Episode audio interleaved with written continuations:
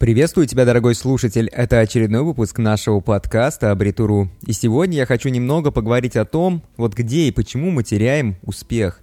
Стать успешным на самом деле очень легко. Многие становятся успешными, а вот оставаться успешным – это уже другая задача. И это очень сложно. Большинство людей становятся успешными, а в какой-то момент они резко все теряют.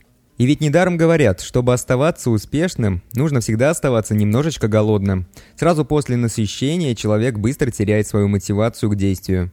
А как можно поддерживать свое состояние успеха? Почему оставаться голодным так важно для успеха? Потому что тут главный враг нашего успеха – это наше самодовольство. Самодовольство и удовлетворенность текущим положением дел медленно подкрадывается к нам, как туман, который вот-вот подавит весь наш потенциал. Мы начинаем свою жизнь с великих идей и целей, но со временем мы привыкаем довольствоваться немного меньшим. В целом, всегда могло бы быть и хуже, но зачем ориентироваться именно на это? Только вдохновленные собственным будущим.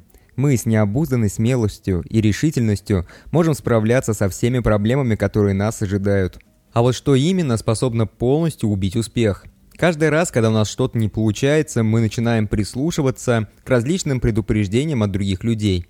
Наш энтузиазм в этот момент подавлен, и мы начинаем прибегать к тем практикам, которые называют лучшими, и которые считаются наиболее безопасными. Но вот разве так можно добиться какого-то качественного прорыва? Качественного прорыва, который можно было бы с полной уверенностью назвать настоящим успехом? Разумеется, нет. Но давайте предположим, что вы добились поставленной цели и стали довольны собой. По сути, только недовольство собой и заставляет нас двигаться вперед и совершать действия, которые и приводили нас к этому успеху. Достаточно ярким примером этого является наша карьера. Многие люди работают на работе, где им работать бы уж точно не хотелось.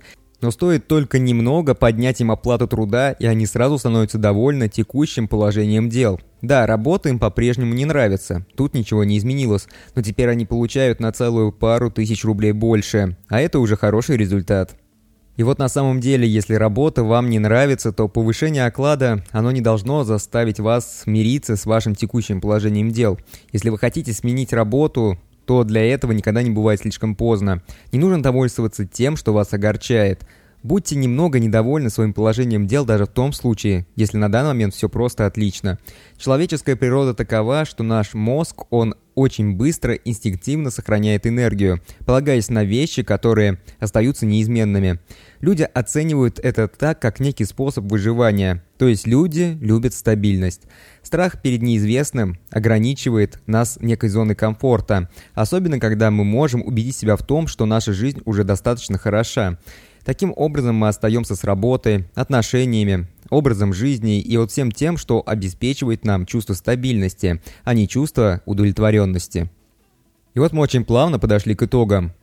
Даже если у вас сейчас все хорошо, то не нужно довольно потирать свои ручки. Все станет немного хуже сразу после того, как вы станете довольны текущей ситуацией. Старайтесь становиться лучше каждый день. Следите за тем, чтобы ваш прогресс никогда не останавливался. Помните о том, что если вы не становитесь лучше, то вы явно отстаете. На этом все. Вот такой вот небольшой подкаст получился. Надеюсь, что вам понравился. Если вам понравился, то обязательно ставьте лайки, подписывайтесь и комментируйте. И это очень важно. Это очень важно подписаться, если вы этого еще не сделали, потому что дальше нас ждет еще больше интересных тем.